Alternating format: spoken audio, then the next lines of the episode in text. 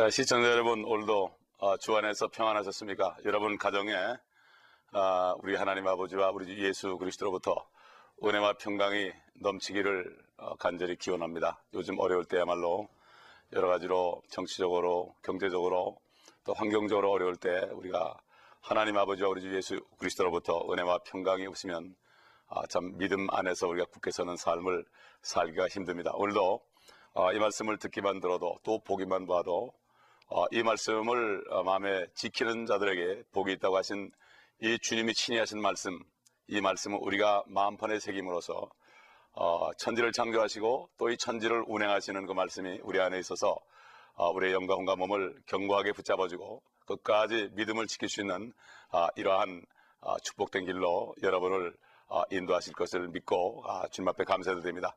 아, 이제 오늘은 아, 계시록 6장에 들어가도록 하겠습니다. 그런데 아, 우리가 6장에 들어가기 전에 지금까지 우리가 좀 배운 것들을 아, 간략하게 아, 우리가 조금 정리하는 시간을 먼저 갖고 아, 6장을 들어가는 것이 아, 여러분에게 유익할 것 같습니다.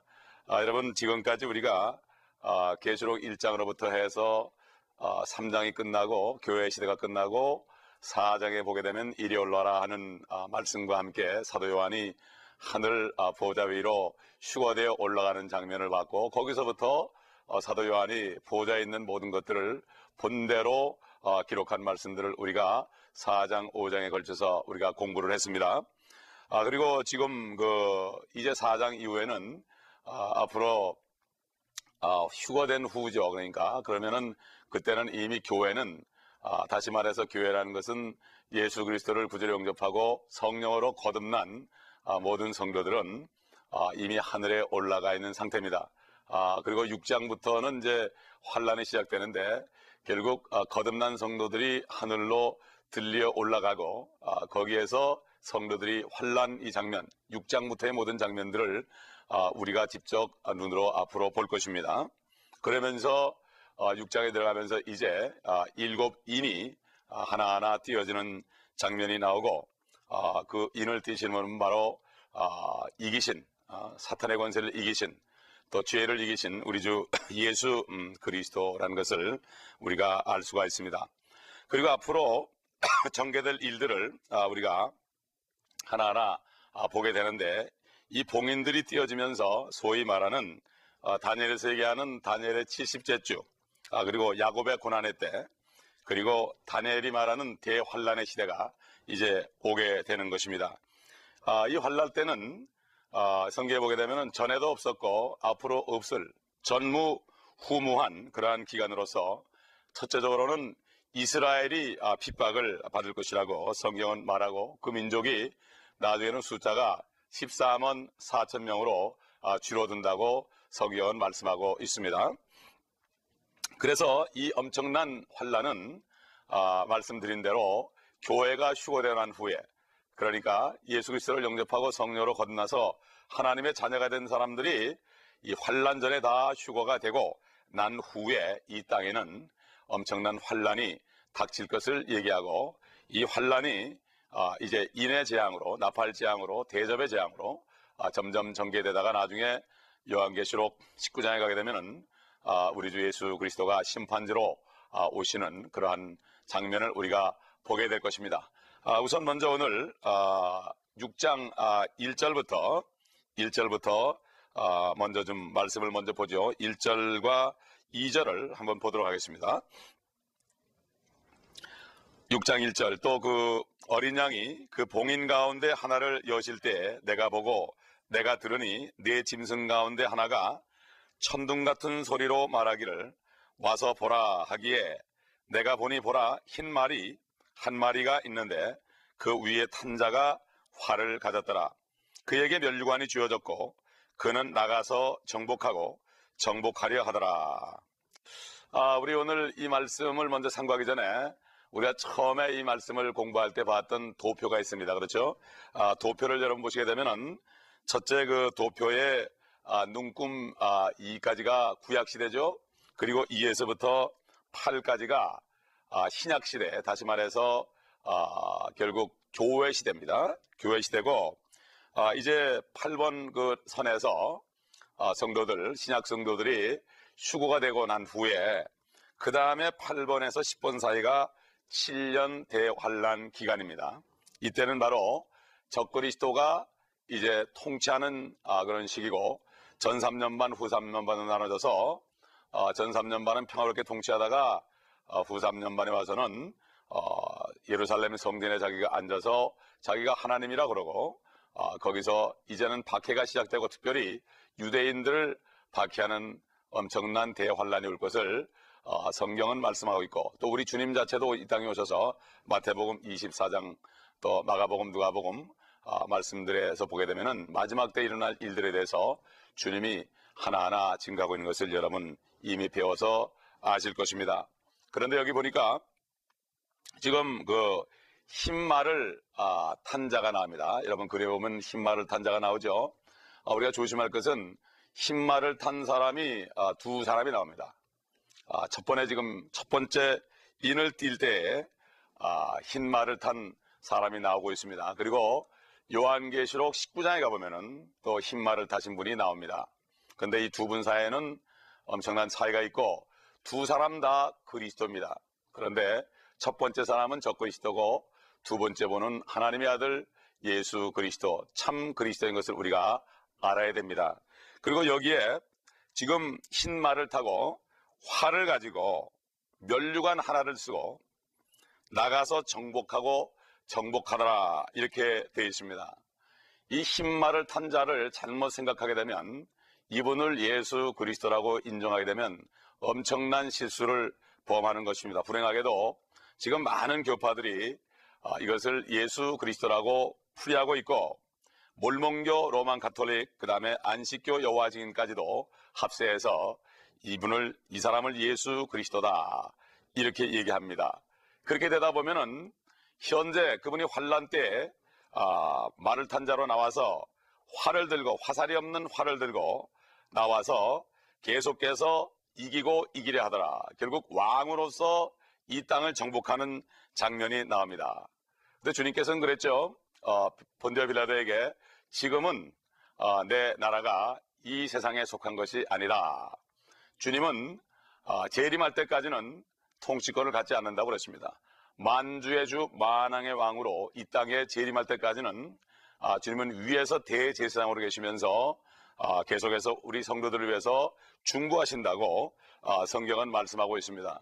그런데 이 여기 6장 2절에 나오는 흰말 탄 사람, 면류관을 하나 쓴 흰말 탄 사람을 예수 그리스도로 하게 되면은 지금 결국은 지금 시대에 주님이 재림하기 전에 환란 때부터 결국은 예수 그리스도가 왕으로 이 땅을 다스리고 있고 이 땅을 정복한다. 이러한 교리가 나오기 때문에 결국은 교회가 세상에서 더 많은 권세를 갖는 이런 잘못된 신앙으로 인도하게 돼 있고 이것이 바로 로만 캐토릭의 바티칸의 공식적인 입장이고 실질적으로 교황이 어, 왕관을 쓰고 어, 머리 위에다가는 어, 거룩하신 하나님이라는 칭호를 달고 어, 황제로서의 칭호를 받으면서 온 세계를 다니면서 각 나라의 왕들과 대통령들로부터 대접을 받는 것을 우리가 볼 때에 아, 지금 스스로가 예수 그리스도의 대리자라고 아, 이렇게 아, 본인이 스스로 말하고 있는 것을 볼 수 있습니다.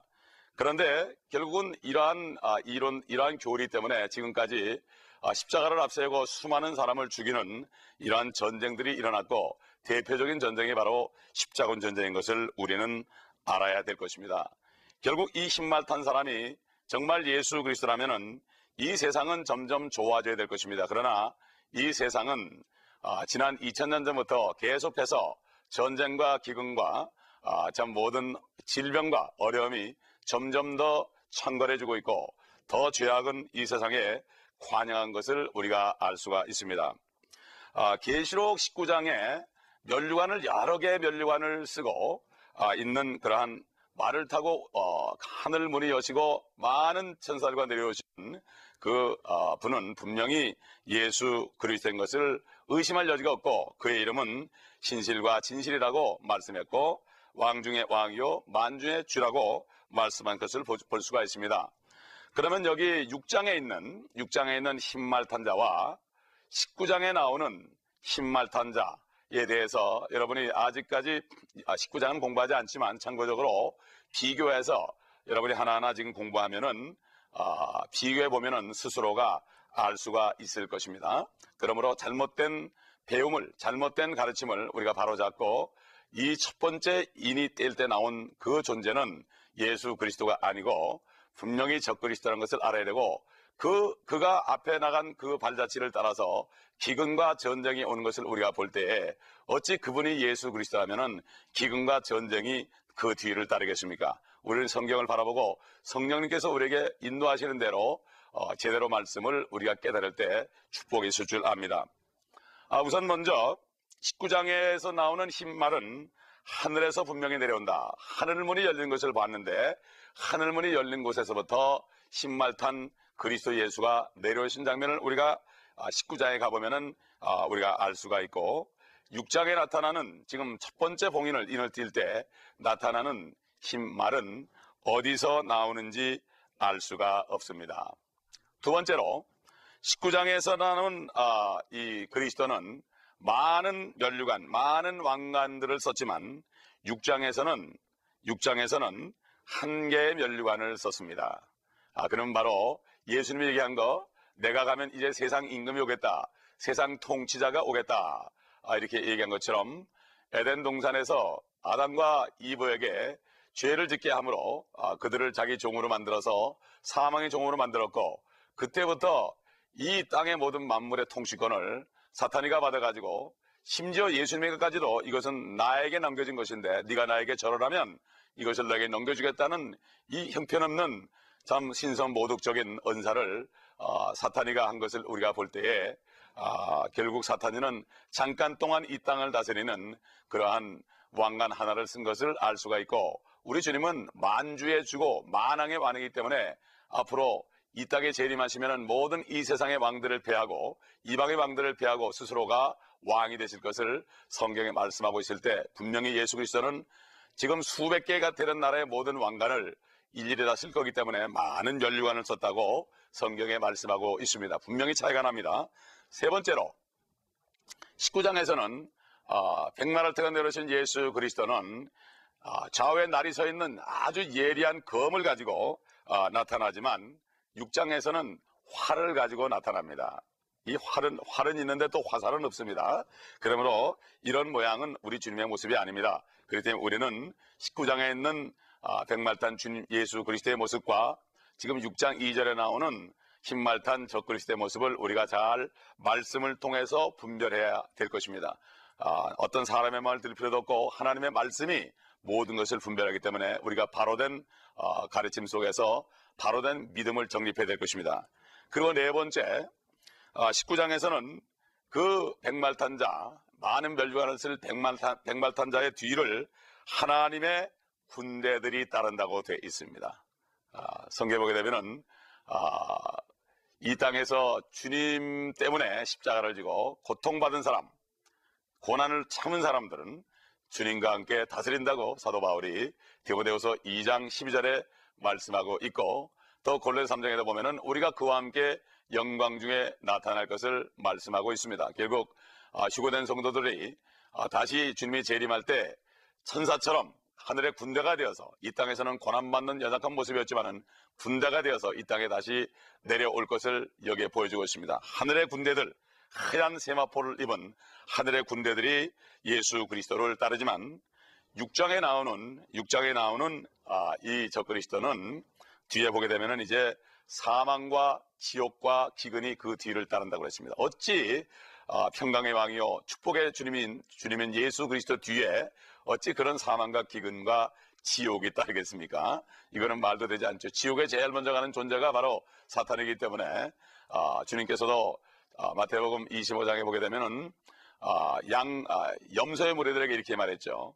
아, 사탄과 마귀와 그의 사자들을 위해서 그의 천사들을 위해서 마련한 영원한 불에 들어가라고 아, 그 염소의 무리들에게 아, 말씀하시고 심판하시는 장면을 우리가 기억을 합니다. 그렇기 때문에 바로 이 적그리스도 뒤에 지옥이 있다는 것은 당연한 거지만 우리 주님 그리스도 뒤에는 절대로 지옥이 따르지 않고 하나님의 군대들이 따른다. 이것을 알 수가 있습니다. 그렇기 때문에 이 요한계시록은 어려운 말씀이 아닙니다.